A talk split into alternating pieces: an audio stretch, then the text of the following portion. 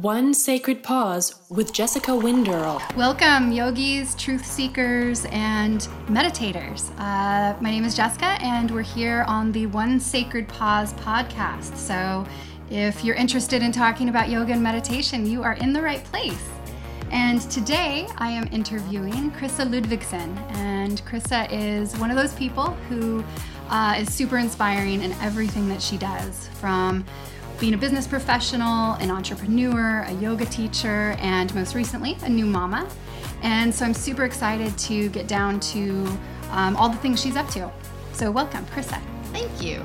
I just want to say to everyone that while we're having this podcast recording, my right foot is currently rocking my baby to sleep. Yes. So, it's all about multitasking. Yes, but is it? That's the question. That's true. That'll lead us right into the conversation about mindfulness and meditation and this idea of one sacred pause. And as yoga practitioners and yoga teachers, you and I both know that the goal really isn't who can do the best handstand or who can get the most appropriate alignment in a certain posture.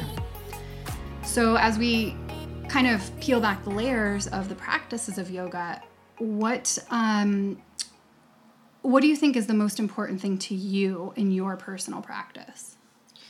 I think, like we were just talking about five minutes ago, it's showing up. I mean, because we live in a world where we're so distracted, whether you have a full time job or a baby to take care of, or family duties or social duties, etc., it's so tempting to just say you're too busy. Mm-hmm.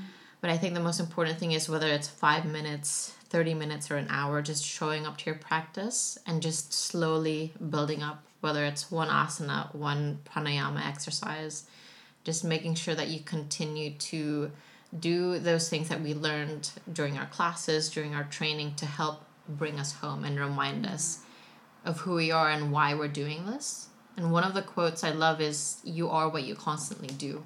Oh nice. And for me that's what i try and remind myself you know you can't call yourself a yogi if you know you kind of come back to it like once every 10 years. I mean maybe your soul remembers it from your previous life. But i like to think that you know um, a musician's a musician because they pick up a guitar or they write a piece of music a little every day. And you're a yogi if you do just one little thing every day that contributes to your practice. It's kind of like malcolm gladwell's 10000 hours theory. It's a great book outliers. Yes. No yeah. i've read it well, and it's also like the Yoga Sutras. Yeah. That, you know, teach us that in order for it to be a practice, we have to have consistency. Yes. We have to have steadiness. Tapas, dharma. And, yeah, and we have to have uh, the intention or yeah. the earnestness. Yeah. Depending on the translation you read. And I think that's what really speaks to me, and I know speaks to you as a practitioner. Um, coming back to the wisdom of yoga. Mm-hmm. Where are we getting this information from? Is it just this, you know, spiritual bypassing we see on Instagram? Mm-hmm. Hashtag blessed. oh my god. Or hashtag grateful. Hashtag grateful. Or can we actually encourage our students and ourselves to come back to the guru and the teacher mm-hmm. and the the teachings that you know resonate with you and I? Yeah, I think it's also though as a teacher showing up and being true to yourself how you need to have your own solid practice first i think before you can show up into a room and expect to influence other people because they can read your energy. Yeah. And they can tell i think if you're a seasonal teacher an experienced teacher what angle you're really coming from. And that's why i mean for me personally when i was teaching regularly here in oslo before maternity leave i would always have my practice before teaching class so that I would always have that one or two hours switching off from work or whatever I was doing to just zone into myself so then I could be fully present for them when I enter the room. And you know, it's so nice to have your personal practice because it's your way of just not giving yourself any excuse to walk away.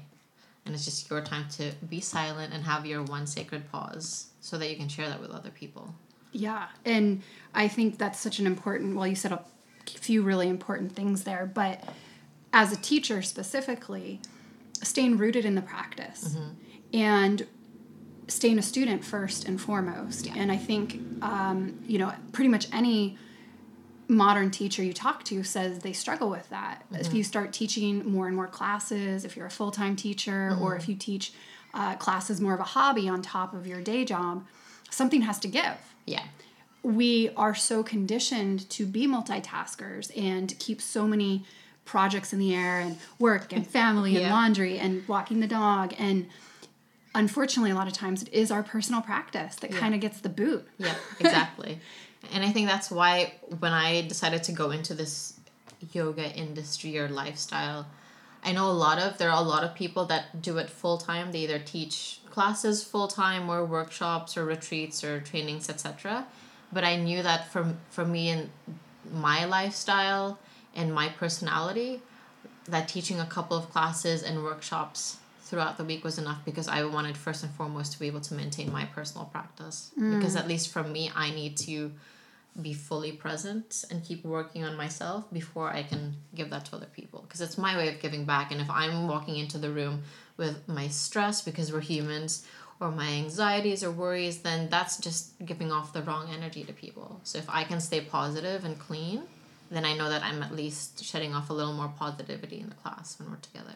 Yeah, I can't agree more Yeah. with what you just said. And it's hard though Yeah. to intentionally leave your day at the door when you come in to teach and and ultimately it is an act of service being a yoga Yeah. teacher. It shouldn't be about the ego. It shouldn't be about us, you know, putting on a presentation in front of the room. It's really no, okay, how do we now transmit the wisdom that was generously taught to us? Yeah. And open the door for new students and to see that light bulb go off in our students is so exciting Yeah. and they're like oh my gosh i understand what you're talking about or oh my gosh i, I can see the progression Or I feel it now. yes Yeah. And I think uh, you mentioned this thing of yoga teachers having to present themselves. It's it's so true because I think a lot of people think, oh, yoga teachers they're they're almost so perfect or they're they're so holy or they've just got it. But the thing is, I think you would agree with me. Most yoga teachers are here because they've had to overcome something or they were drawn to it for a reason. And every yoga teacher's got a backstory. You have to experience, I think, a little a little hardship or a little darkness almost to appreciate the light you know or if you're constantly living in a bubble you're not really going to appreciate the practice because you're not having to question the bigger things or yourself exactly. And it comes back to just that that idea of the humanity that all of us are experiencing and the idea that underneath the basic levels of our humanity we're all the same. Yeah. that we all have this the spirit and the spark of the divine. And when we i think as teachers are able to create space in the classroom for students to have their own experience mm-hmm.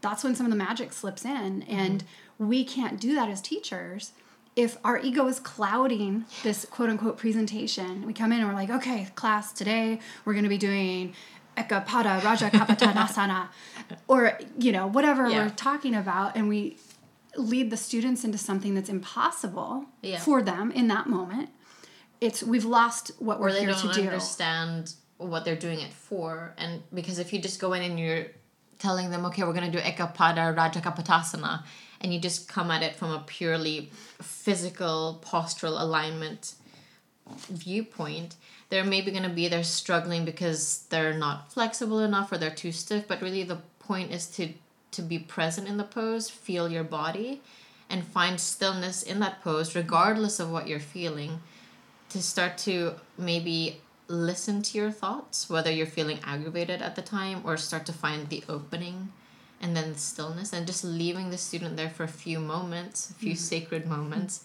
to just feel the subtler energies of the pose. It's not just about the shape, it's about the feeling of the pose.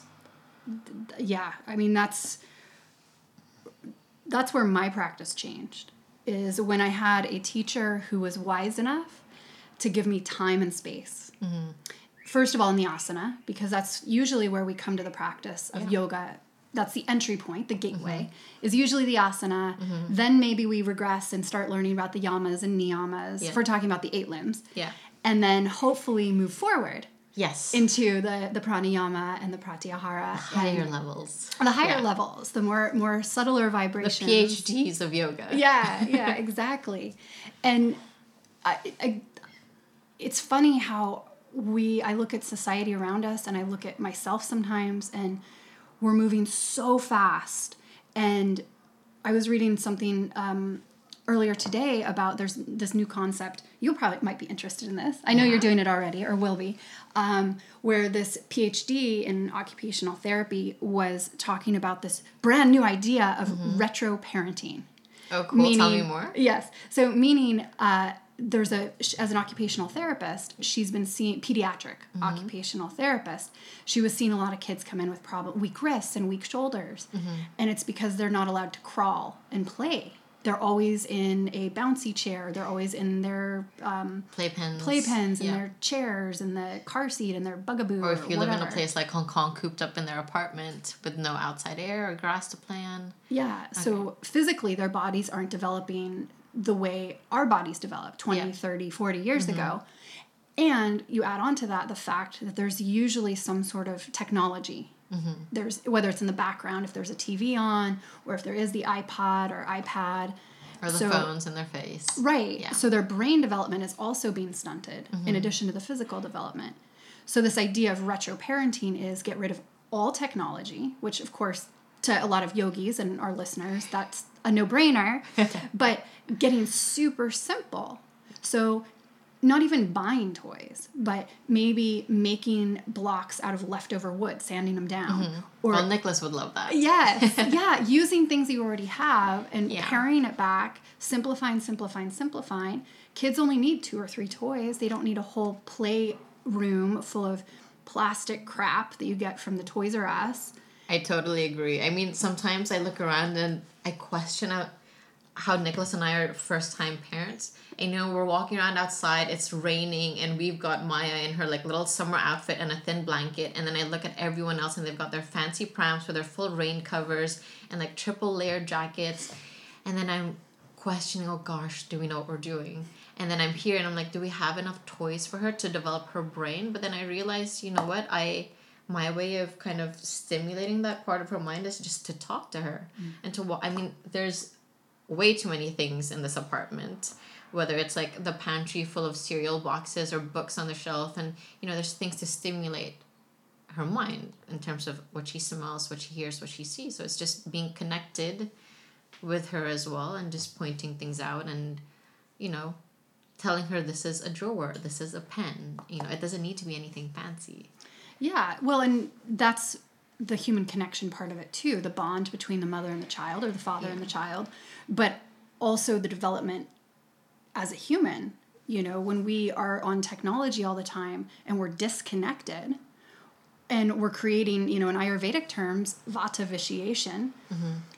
And then so many people are upset because they they're they're lacking that true human connection in their life. And children also, you know, those are the patterns that people are seeing with higher rates of you know, developmental issues and behavioral issues. Yeah, there's always something in the way. There's always a piece of equipment or technology or something solid that is in between the two people that are supposed to be there right in front of each other.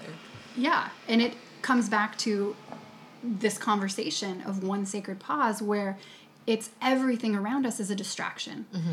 It's whether we're a child or an adult or it's something that is being made up to pull the mind out of mm-hmm. the discomfort of being still, Yeah. of slowing down, of doing one thing at a time. Yeah. And I was even just thinking about this for myself. I'm, even though I think about every day my meditation practice and my asana practice and really the, the deeper practices of self inquiry, which are my jam. I love, love doing that. Um, I realized I don't listen to music anymore. And I love music. And I realized that now just listening to music has become a little boring to my brain. I need to have a podcast on. I need to have some other um, inspirational show that I'm listening to or YouTube. You need to be doing multiple things at the same time. Yeah, or not even at the same time, but even listening to podcasts about yoga or business or whatever. What I love, what I love to listen to. That's my brain has now been conditioned to a higher level of stimulation mm. than perhaps when I was in my teens, and I mm-hmm. would just listen to a record all night long. Or your and- Alanis Morissette cassette yes, tape. yes. I didn't have cassettes. I did have CDs, but Oh gosh, now I feel old. no, I'm older than you. Um, but it's just a fascinating way for me, a reflection on myself, to mm-hmm. see that oh, wow, even though I practice yoga and mindfulness and meditation, even though I know better, it's so funny that, that our humanity creeps in and Yeah. it's it's like, oh, okay, one step forward, two steps back. Yeah. And that's okay. And then when you're not on the mat, you have got your well, we both got our laptops out, our phones next to us. It's just we need to spend time with ourselves and put technology away or put it in a basket somewhere and just remember that Earth wasn't born with technology. Yeah. We've created it. Yeah. And just even in the last, you know, 50 years where it's accelerated so rapidly to the detriment of our physical development, the detriment of our relationships, mm-hmm. romantic, platonic, we don't know how to communicate anymore. And I was reading another article, this was a while ago, but it was about how a lot of kids who are graduating from university, they've only known technology. Oh yeah, mm-hmm. like my sister's generation. She's 16 going on 17. Oh, She's always she was born where iPhones were already created. yeah. She hasn't known anything else. Yeah. And so these kids, when they graduate and they're going out on job interviews for their first time, and they have to go shake the hand of somebody who's of an older generation who wasn't mm-hmm. born with iPhones and iPads and laptops. And they have to shake the hand of that person, look them in the eye, and hold a conversation during the interview. And they're struggling. them out. Yep. Yeah, they're struggling to get jobs because they don't know how to do that Yeah. if you put them in front of a laptop and you say, okay, uh, choose a filter for this photograph, put an algorithm so you get more build hits, your website SEO, so that's your online CV and just send that away. Yep. then they excel. Mm-hmm. And that's kind of, well, it's really scary to think about and makes me grateful that I'm just old enough where I didn't experience that as a teenager. And I mean, so I've got a question for you in terms of this technology and trying to find stillness and running a business and stuff. So how how is it being a yoga teacher and a yoga student and owning your own yoga business? Do you find that there's conflict sometimes between trying to do things yogically versus commercially, for example? Yes and no. I think, great question. I think it's an important question, one that I think every yoga entrepreneur struggles with. Yeah. And I've gotten better at some of the online digital stuff. It's not my forte, I'm not that interested in general, uh, but I have taught myself how to use. You know, I, I watch YouTube videos. That's one of my hacks for teaching myself YouTube is great. YouTube's amazing. Um, or I hire somebody. Yeah. You know, again, knowing either you have time or you have money. You usually don't have both or expertise. And if I don't have expertise and I have tr- spent, you know, 20 hours trying to figure it out, finally I give in the towel and say, okay, I'm going to pay somebody to help me with this. Because we can't do everything. No, we can't. But so, in terms of the yoga side of the business, with the marketing and the technology, um, I don't necessarily practice bring my yoga practice into that. Mm-hmm. You know, I think we have to stay competitive to some degree. Mm-hmm. I think you can be the best yoga teacher in the world, but if nobody knows where you are or where to find you, They're not going to get your message. they're not going to get your message. You're going to constantly be stuck on that hamster wheel of struggle yeah. and frustration. So, on one hand, with marketing, I'm, I'm all on board for modern techniques, modern technologies, let's go for it. Yeah. But then when it comes down to the actual uh, ethics of business Yeah. and running a yoga business, and this is one of my very favorite topics to talk about because I think there is a massive disconnect in general in the yoga industry uh, with people acting ethically. Yeah. people cut corners they try and you know squeeze an extra buck out of a situation and i think yoga teachers deserve to be paid well and to be compensated for their time and their experience and unfortunately you know i'm coming from america i'm american yoga teacher where uh, capitalism reigns Yeah. and yoga's a commodity. Yeah. And so I've seen it time and time again, unfortunately, in the, the US, where um, it's really disappointing and people aren't acting with integrity. Yeah. And I was about to say that's the difference between, I think, a yogi trying to run a business and make a living or a business trying to piggyback off of this yoga as a commodity, something that they can sell. Yeah. And I think you can really feel that difference, you know, when you walk into a studio or choose to buy from a particular brand or follow a certain teacher or style. Yeah. I mean, there's something different for everybody, but um, But speaking about this, there is a great book you might like to read called Conscious Capitalism. Oh yeah, I've heard of it. I haven't It's, read it. it's good. yeah. Yeah, and, and they talk about the same things about running a business isn't the evil. Yeah. It's an activity that you do, and everyone has to make a living. It's just trade. Yeah. You know, it's a trade of services or goods or etc. But it's it's about starting with, like you said, integrity and honest intentions, and using that to influence the way that you build partnerships with people Yes. um, how you you know it's not necessarily marketing or advertising in a sense of spreading a message and it's just about coming back to why you're doing it and i think it will become very transparent whether you're trying to do it to help people or to just make a quick buck Yeah. I will say though, I found in Norway, I've been here almost two years now. How long have you been here? almost three years Yeah. Yeah. Working as a yoga teacher in Norway has been very different from working in the US, Mm-hmm. um, where I do think more people bring uh, a, a yogic sense to the business side Yeah. of doing yoga. Yoga teachers are paid much better here than in the US. Uh, that work life balance exists a lot better. Uh, studios aren't open until all hours of the night, Saturday, Sunday. Um, yeah no usually- norwegians are good at the whole work-life balance yeah, very good. And so as a yoga teacher, that's like, you know, this is a wonderful place to Yeah. be. Yeah, and coming from say where I was teaching and working in Hong Kong, and my mom is also a teacher, and she's in the Philippines. And when she told me how much they earn over there versus what we earn here, I just I was shocked. Yeah. But then again, not surprised. Yeah. yeah. Well, and, you know, this conversation comes up time and time again where there are some people in the yoga world who are of the belief that, oh, well, yoga is a spiritual practice.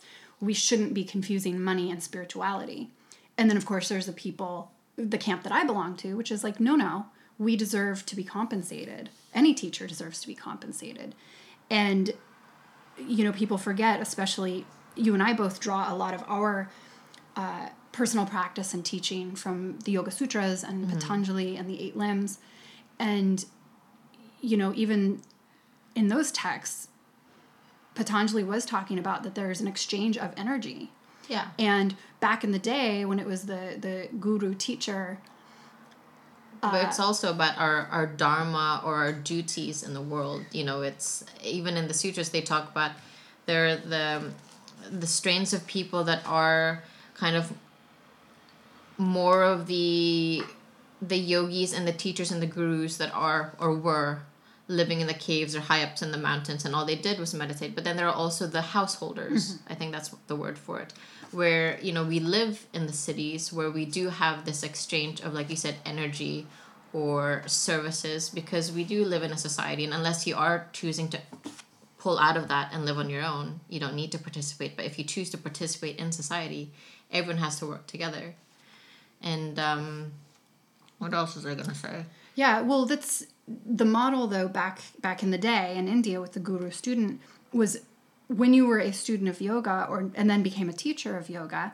there was no expectation that you had to pay bills or worry about your food or worry about any of the the. because you lived in an ashram and you did karma yoga You did karma yoga, and it was also the duty of the community to support the teachers and the students. And mm-hmm. so they would bring, you know, the food and leave it outside the ashram or leave it at the doorstep of the teacher or the guru so that they could focus solely on the spiritual practice.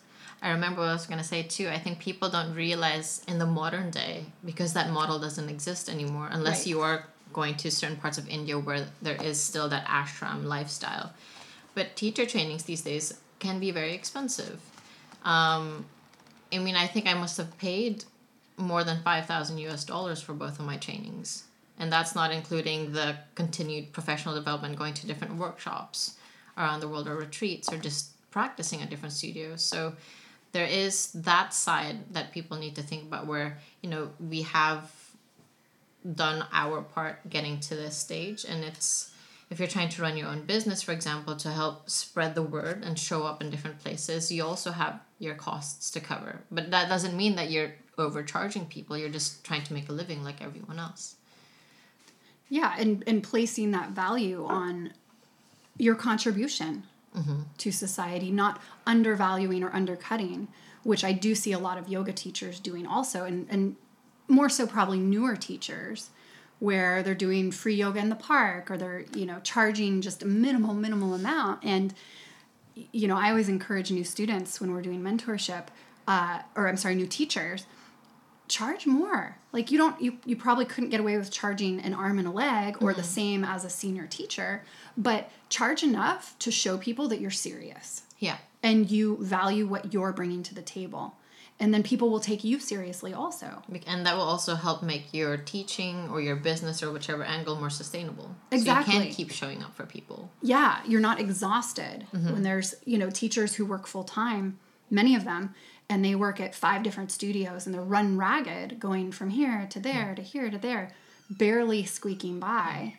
I think another way for, I mean, just as a little tip to someone maybe as a new teacher coming into the industry is if you're unsure about how much you should charge, it's to either look at different studios and how much they're paying their teachers or look at other industries, you know, graphic designers, freelance filmmakers, um, you know, people helping out in the kitchen or just something freelance and just see what their hourly rate is and, you know, realize that you're worth something as well and your your time is valuable. And if you have a little conflict in your head in terms of is this yogic or not to charge for my time, then do a free class, do charity yoga or find another way in your life to give back because there is there has to be a balance. You know, and I think if everyone's trying to feel guilty about whether they're doing enough or not is just to realize, you know, whether you're choosing to have a vegetarian diet or um, working out at a charity. It's you have to choose what resonates with you in terms of your way of giving back to the community and the world. Yeah, and I think that's an important distinction between if if somebody is struggling with charging money for their teaching, then maybe that's not the right model for them. Maybe hmm. they should if they're doing it as an act of service, mm-hmm. go donate their time to a charity, you know, volunteer and teach for free Yeah.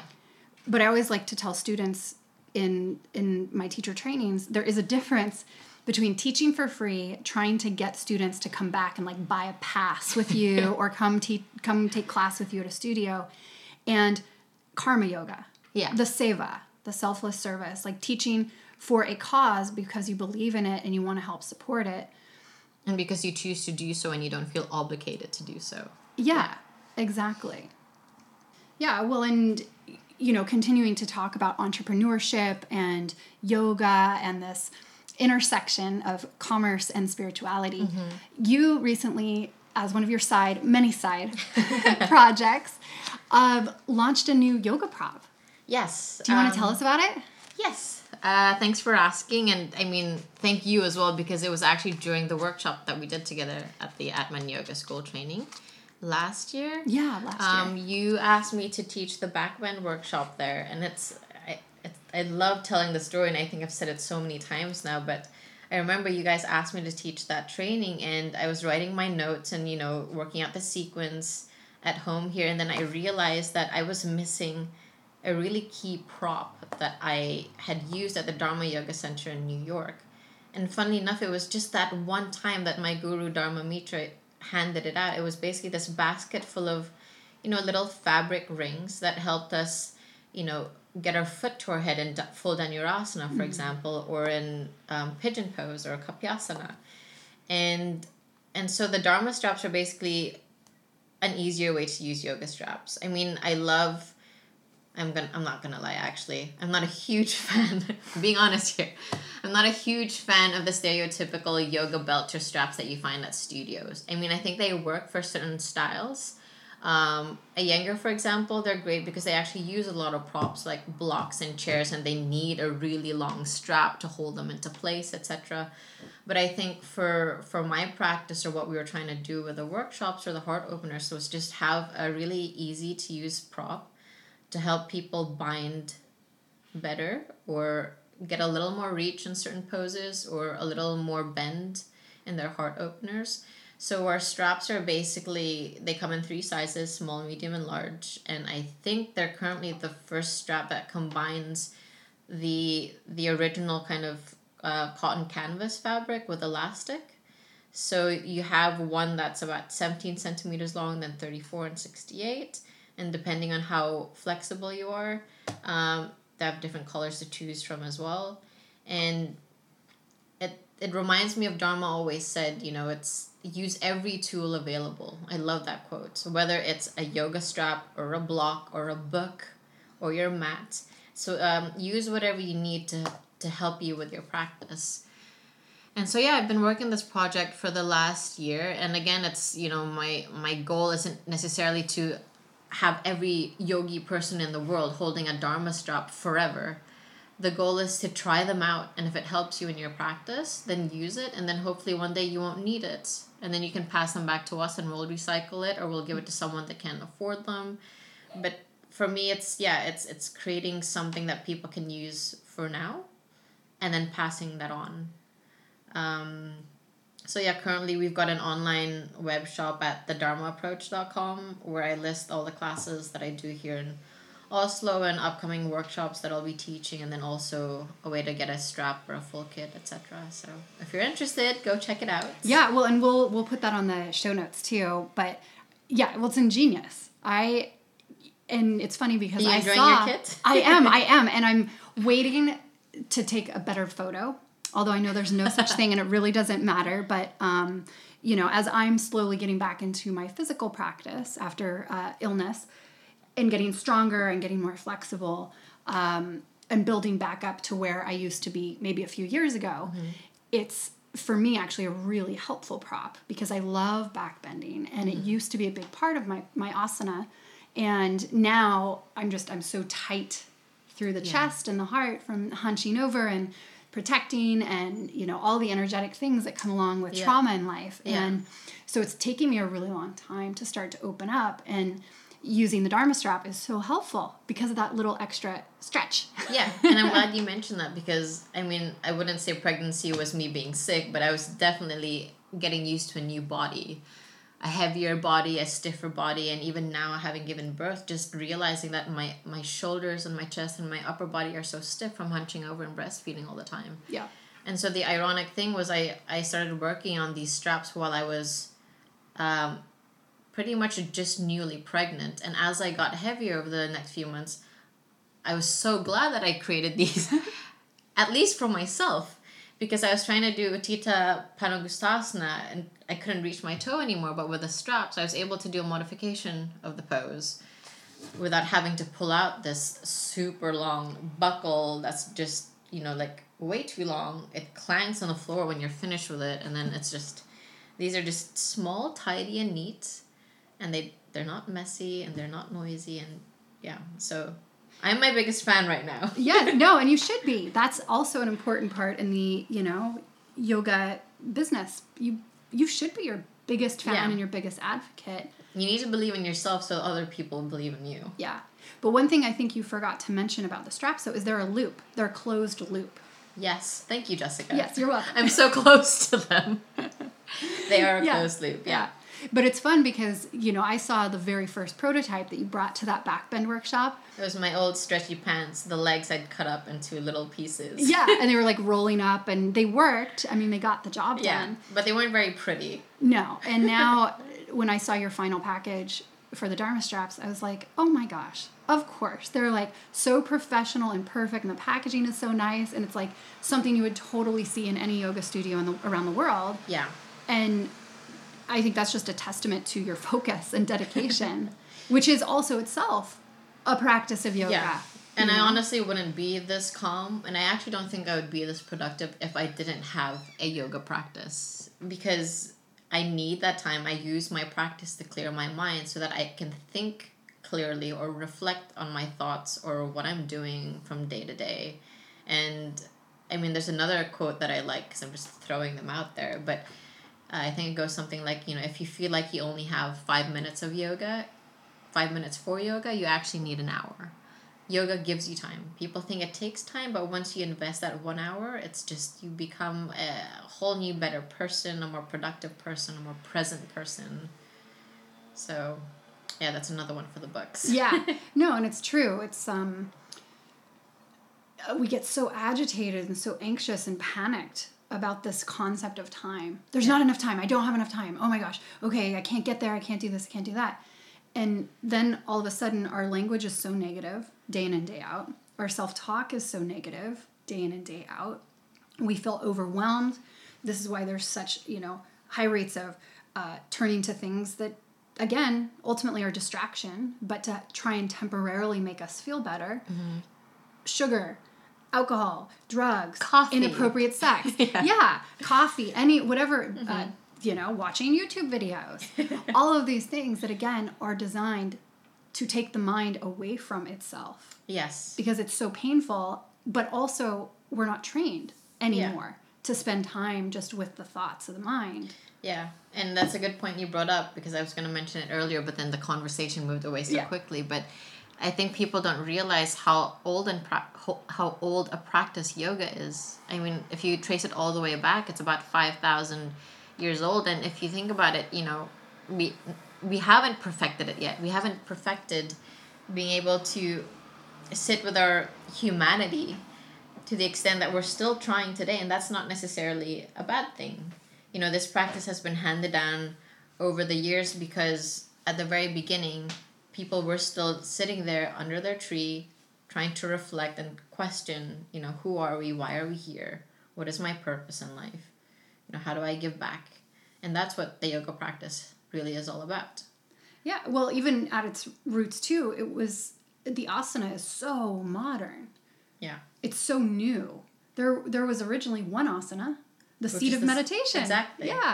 And I think we mentioned this during a another chat we had a, a few weeks ago, it might have been months now, but I think people don't realize that the asana part of the yoga practice really only developed in the last like 50 to 70 years or so, but definitely in the last century. And because it was a combination of some of the the fewer yoga asanas with a lot of gymnastics and aerobics.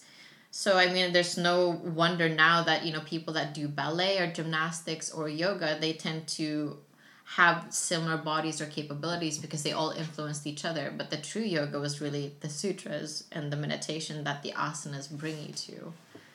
Yeah, exactly. It's all of these practices are designed to get us to the point where we can concentrate. Yeah, And then through the practice of concentration, we arrive at a state of meditation. Mm-hmm. You know, I mean, it's kind of when when we talk about, and I do this too. When we talk about, oh, it's you know, I'm I'm meditating or I'm practicing meditation or I'm sitting. It, it's a little bit inaccurate. Mm-hmm. Where actually you can't just sit down and practice meditation. It doesn't really happen that way. It, you have to be focused and concentrated. it's the end result of a very focused and conscious set of actions that lead you to a state of meditation. Yeah, exactly. And then maybe in that state of meditation, you get a split second, or maybe if you're lucky, two split seconds of stillness in the mind, that And you cessation. so good. yeah, you feel so good. It's a natural high. yes. And in that moment, or after that moment, things become so much clearer Yeah. and you are so much more grounded. And this is because you're no longer identifying with the distraction, Yeah. identifying with the physical body. And it's more. We're just clouded by all of the layers of things that get in the way. I mean, all of the Maya, the layers of illusion that that stop us from being able to see things in ourselves for what and who they really are. But that's why we meditate is because, like it says in the Yoga Sutras, yoga chitta vritti nirodha. It's yoga is about the stilling of the fluctuations of the mind, and that analogy they use a lot in yoga is you know it's like um like a glass of cloudy water or a muddy lake or pool. It's you know there's all of this debris and things that are murking the waters, and it's hard to see through it. But when you let it still and let all of the debris fall, then things become clear and transparent. And that's the yoga practice. Yes, I know. And it's so amazing because it's so powerful in its simplicity. Yeah. You know, in Ayurveda, the sister science of yoga says that the key to healing is stillness. When we allow the body time to be still and to perform its functions and Yeah. to, you know, detoxify and get back to a natural state of health, then that influences the state of the mind Yeah. and the state of the emotions. And through all of that, then we're able to get closer to the connection to source or the divine, which is the whole point of this. If you if you follow um, yoga philosophy and agree with it and it resonates with you, Yeah, but I think that is something that deep down people are trying to understand is, you know, what what is it that drives them deep within and who hmm. are they without their skin without all of these years of just living as a as a human being in a city or in a modernized world where things are kind of just thrown at us without giving us time to reflect. And fun funnily enough tying this back to our whole technology thing another good analogy might be that you know imagine leaving your computer on with all of your applications all of your tabs in your browser on and never switching it off. Your computer starts to slow down. And it's the same with our bodies and our minds. If we never give ourselves time to stop and to switch off we're going to get run down and we're not going to function at our best. Yeah, well, and when we do that, all of our attention is diverted. So every part that we're trying to focus on is getting a percentage of the full power, and it's yeah hard to to reprioritize stillness in a world that moves so quickly. yeah And then, of course, then we have FOMO, fear of missing out, and uh, we see, you know, oh, Nicholas says I have such bad FOMO. Yeah, I mean, it's no wonder that we have such a hard time meditating. But it's also even more than that. I think there's just a huge misconception about what meditating actually is. yeah. And it's not, it doesn't have to be just sitting down in lotus trying to, you know, force your mind to stop thinking, because that's not going to happen. No. And I think that's why, I mean, you know, I love the pranayama. Yes, I was just going to say, what's what do, what do you do to move into this space? Um, so the pranayama, for those that aren't fully aware, is it's one of the the eight limbs of Ashtanga practice, and it's the yogic science of breathing. And if you go through the logical progression of the the Patanjali sequence, it goes yamas and niyamas, which are your ethical rules of how to behave for yourself and for others. And then it goes into the asanas, which is the physical practice. And then pranayama is the next stage where instead of just focusing on the way that your body moves, you're starting to think about the way that the breath and the and the energy, the prana moves in and out of your body. And so these breathing exercises, I mean, it's it seems almost too simple to call them breathing exercises because from the outsider looking in, you could be sitting down there and you know you're doing your Bhastrika breathing and it's like a really quick sniffing dog and you're doing your Kapalabhati forceful exhales and your alternate nostril breathing.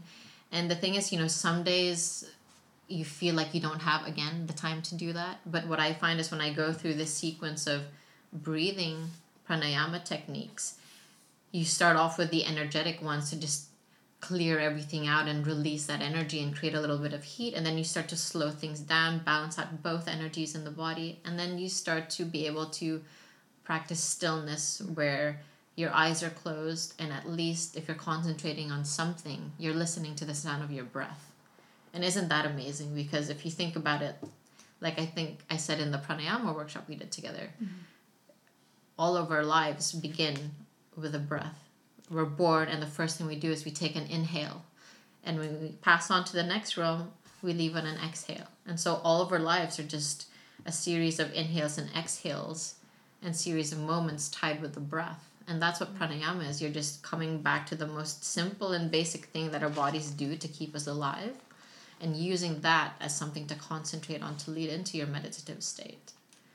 I love the breathing I know. i need to do more of it Yeah, well, I, I was curious. You had Maya a little over eight weeks ago. Is that right? yeah so she's nine and a half weeks right now Okay. yeah So when did you start your pranayama practice again after delivery?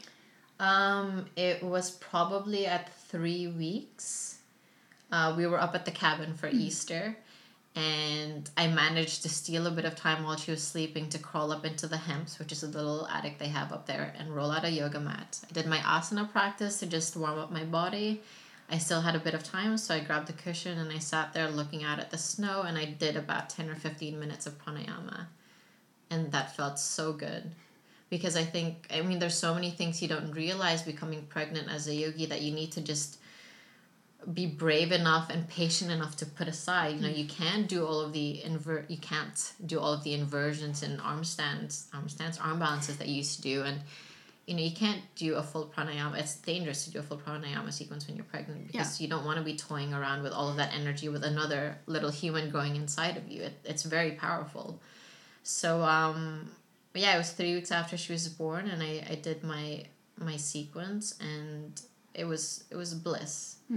And then I took a little break after that because you know my excuse is mamahood.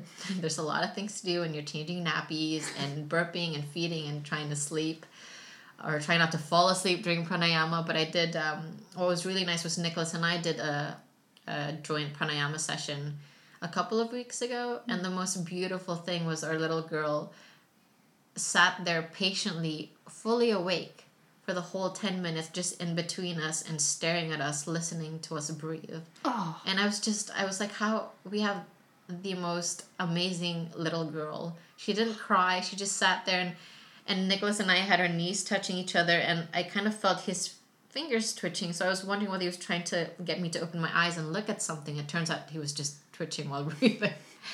But so i opened my eyes and i took a little peek and and maya was just sitting there just smiling looking at her parents breathing in front of her and for me that was a really really special moment for all of us just being able to at this early stage share our practice with her yeah, that gives me goosebumps. It's so powerful and beautiful. And, you know, that's the dream. yeah is that when you live this practice like you not just that you go to the studio and take a yoga asana class but when you take it off the mat and it it shapes and molds who you are and how you show up in the world the dream is to then be able to Yeah. help pass that on to our children whether it's our biological children or nieces nephews Yeah. friends it's whoever just your people in the world yeah, exactly. Because the more I think that we can share these messages, you know, again, I said earlier that the asana is the gateway, but that's just that's just the beginning. Yeah.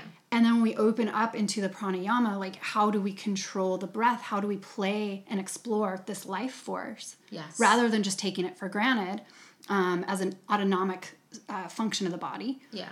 And then we can move into the concentration. Like what does it feel like to intentionally sit down and then whatever it is you know there's so many ways that we can focus. If it's thinking about your guru or a teacher or, or, a focusing mantra, a mantra or a candle, candle something the om chanting Yeah. om or silently chanting om thinking about love thinking about compassion like there's so many ways in which we can focus our attention that lead us into that state state of bliss of bliss and meditation and you know demystifying what it means to have a meditation practice Yeah, You know, or again- even a, or, or even a yoga practice. Yeah. because I think also the way that I see yoga is, at least for me, and I think for a lot of people and for you as well, it is a lifestyle. It's not just the one hour that you spend on your mat or on your cushion doing something, and I think that's where the yamas and niyamas come in because. Okay, for example, you may not have enough time in a day to do whatever your yoga practice is, whether it's the asanas or the pranayama or the meditation. But if you are at least trying to live your life sincerely, thinking about the yamas and niyamas, you know, trying to be the best version of yourself for others, for me, you're already practicing yoga. i totally agree and it people just forget you know that it doesn't have to be as hard as you might think it would Yeah. no we start small we start simple the practice meets us where we are it's just is our heart open is our mind open to this process of transformation. to receive Mm-hmm. to receive the inspiration and the teachings and the messages that are passed on to you magically by you know people that you pass by on the street or bump into at a studio or i mean i got some of my biggest life lessons and profound moments when i was living on an island in the caribbean for six months that's where i discovered dharma yoga i mean who would have thought I mean, I'm from the Philippines. My mom is from the Philippines. I grew up in a lot of different cities, and to think that my journey would begin in the Caribbean, I mean, who would have thought that? yeah but the time was right Exactly. the place was right Exactly. That's the cool thing too is like you never know when this is going to hit you. And we talk about this in teacher training how once we start opening that door pulling those curtains of illusion back mm-hmm. we can't close that door again. Like we've seen too much. We know too much about the power of yoga to create radical change in our life. Yeah. And funnily enough, it's I when I started practicing yoga, I was 17 and I was doing it with my mom and it was our way of spending time together. And I never thought that I would become a yoga teacher. But I think the beautiful thing is when you find an aspect of it that really resonates with you. Mm. And for me that was the practice of dharma, for example. I just couldn't not share that with other people. And so for me, at least, it's like, okay, I'll do a teacher training to at least influence or be able to pass it on to even just one person, one ripple of change, and they'll pass it mm. on to someone else. And it's just, I think, I think when you have been able to experience a taste of bliss, it's almost like it's your obligation to help someone a little bit on their way or try to at least. Yeah, or just point them in the right direction and say, hey, you know, because not everybody is at a point in their life where maybe yoga would make sense. Yeah. You know, of course, there are people I think really, really struggling, and there are times when a professional needs to be involved. But for the average person and the average ups and downs of being human, you know, having the heartbreak and challenges and disappointments, and then, you know, of course, the this other side of the coin, the joy and the love and the, mm-hmm. the fun, yoga is the perfect way to just kind of amplify and amplify the good, but also amplify the shadow a little bit too as a tool of self reflection. Yeah. And if you're on the path of yoga, then you welcome the challenge and, and perhaps the pain and the suffering a little bit because you see that it's impossible and we're taught that it's impossible to fully enjoy the love and the mm-hmm. bliss unless we understand the other side of it. Yeah. And I'm glad I'm glad that you actually brought up that idea of amplifying what you're feeling is because I know both of us we have quite a few similarities apart from the fact that we're both Tauruses. I just Yes. found out and our birthdays are within a few days of Three days other. apart. Three days apart. Yes. Um, I know that we both also have quite a strong, maybe people don't realize, but gratitude practice, which I think ties in very strongly with the yoga. And I just started journaling again, just everyday little things that I'm grateful for. But a few years ago, for a whole year, every day, I was just blogging and writing a few things in a day that I was grateful for. And what I realized after that whole year was that gratitude is like this this amazing bolt on that you can have in your life because you can you can't be happy and sad at the same time because they're polar opposites by definition. But you can be sad and grateful still at the same time. So gratitude is like this positive bolt on just like yoga that you add on to whatever experience you're going through and somehow manages to shed a little more light and positivity and good feeling in your life. So yeah i, I think for both of us yoga and gratitude go really hand in hand together. And it's it's a muscle that we create like Yeah. you were saying that a little earlier too like when we put the the practice into action which is a big part of it as well like you you can't just say oh i want to climb that mountain Yeah. and then never take the action to climb the mountain Yeah. and it's the you same, are what you continuously do. You're a climber because you climb and you go through the motions. You're a yogi because you show up and you do your practice. You're a chef because you cook and you've experimented. You have to put in the hours and the Yes. time and the and the presence to call yourself what you are. yeah there's no quick way there's no like overnight success And if there is, to- you, you need to question it. yeah yeah but it's with the practice of gratitude too Yeah. you know it can be challenging to change your perspective enough to have your default now be gratitude Yeah. but if you practice it gets easier and easier and easier. Like um, you know for me i know i'll look outside and say oh my gosh the sun it's so beautiful. Today's gorgeous. And if you're in norway you know we, we definitely need to savor these days. And then the person next to me might say yeah well it's probably going to rain tomorrow. Yeah. you know and so it's okay well are you person one or person two? Do you look at the sun and say oh wow sure i understand it's temporary and it probably is going to rain tomorrow. But how great that it's here right now. yes in Yeah. this moment and then when it rains tomorrow rather than being like ugh rain again be like wow It we is- have rain on the earth and we have that water life yes and gives us something to drink and yeah it's i think the whole gratitude thing as well is it's it's choosing to see the light i mean it's it it's a choice and a lifestyle Yes. just like yoga you can choose to dwell on the negative or you can flourish with the positive positive begets positive Yes, and it's choice is such a big, big, big part of the practice of yoga that gets overlooked a lot too. Like it's choice is one of my very favorite concepts to consider because in every single present moment, mm-hmm. in this pause, right here, right now, which way are you going to go right? Are you going to go left? Are you going to say yes? Or are you going to say no? Are you going to meet the moment with possibility? Or are you going to meet the possibility with fear?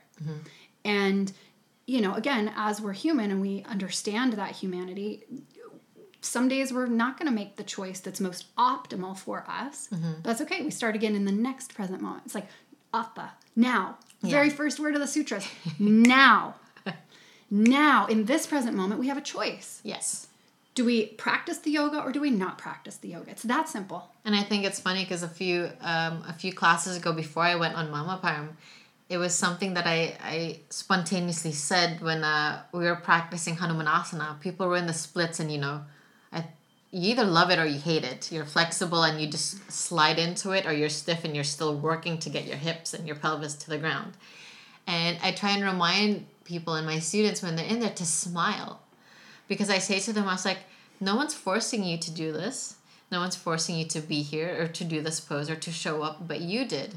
You chose to show up today. So there is somewhere deep inside of you that it's not about the asana, but just trying to do your best and be present in this moment, to breathe through whatever you're feeling and try and find stillness and realize that the moment will pass. And I think that's another great thing that I love about yoga is there's so many parts of it that are a metaphor for life. Mm. Just that's where the physical practice is where you start. But if you start to think about what you're doing on the mat and find a way to translate that into whatever is going on in your personal life, you'll usually get some sort of message out of it if mm. you're still enough to listen Yes. and humble enough to put down your ego Yes. and to listen to the teachings. Oh, so important. Yeah. So important that humility and that like beginner mindset. Yeah. There's always something new to learn. There's always a new perspective or um, shift or change to how we look at things. Yeah. And it's, you know, that's why as teachers, we have to keep growing and we have to keep studying and staying close to our teachers. And Or just Yeah. trying trying different things out. I mean, I, I say to people that talk to me as well, it's you know, don't just do Dharma yoga or Hatha or Vinyasa or Ashtanga. Just try different styles, try different teachers, different experiences because it might not be your perfect one, but I can assure you you're bound to learn something, whether it's what you like or what you don't like, and all of that contributes towards your knowledge and your experience and your practice of yoga. yes, and self inquiry, the Yes. svadhyaya, the self reflection, like experiences good and bad, Yeah. show us who we are when we're present. Yes. and not giving into the distractions. Yeah, and brave enough to try new experiences and not just fall back on what's comfortable and Yes. safe. Yeah, I mean, a spiritual path requires courage. Mm-hmm. And so that's why it gets scary for some people is it starts to get a little uncomfortable Yeah. when they are asking hard questions and you know, they come then again you get asked a hard question, you're back to choice in the present moment. Are you going to say, "Gosh, this is really uncomfortable. Do I stay and breathe or do I turn and run?" Yeah. And some days we turn and run. It's true, we do. But the days that we choose to stay and breathe, that's when we make progress. Yep. And another door opens. Yes. And that gives us a little more courage to just go that little bit further, that one step ahead. Yes. Oh, so speaking of which, I want to ask you a hard question before we oh, wrap gosh. up. So this is the question that I'm I'm asking everybody on the podcast, which is really about what I think one sacred pause is. You know, just that one moment to realize that we're more than this temporary existence, the the meat suit. Yeah, that's a good way to put it. Yes. So who would you be, Krissa, if you got still enough and quiet enough to listen to the wisdom within? I think, or I would like to think that I would be this meat suit, or at least myself, but without any regret or fear, and just able to accept who I am, where I am in this life, what my purpose is, and just go with the flow and not try and overthink it too much. I mean, it could be very easy for me to say, okay, if I was still enough, I would be some holy guru changing the world or I would be the biggest philanthropist or charity worker, or I, I would adopt all of the children. I mean, there's so many things I could say if I was the perfect person, but I think the whole idea of being able to to be true to yourself and just peel back the layers is wherever you are in life, you accept that that's where you're meant to be. So I think that makes any sense. No, it totally makes sense. I would be the Krissa that is just happy being. yeah. I could be Krista walking down the street, and that's where I'm supposed to be. I'm just there, Yeah. present. Yeah. No, I love it. And I think that's also part of that humility that comes into it is not setting our expectations so high that we're going to fail. Yeah. You know, but of course, you know, if you got still enough and quiet enough to listen, you know, I'm not saying that you would set yourself up for failure, but I think that's so far from where most of us are on a daily basis. But I think also if, if if in that ideal, perfect, amazing situation that we were quiet enough to find stillness, I'd like to think the idea is that you are so seated within your soul and your essential self that doesn't need anything more. Yeah. It doesn't need to change or to question. You're just happy and content wherever you are because your your eternal soul, your spirit, your prana, whatever you want to call it, it, it already knows Atman. everything. Atman, you already know everything. Yeah. So you're just there. I I'm just here sitting having a coffee and a chat with you, Yeah.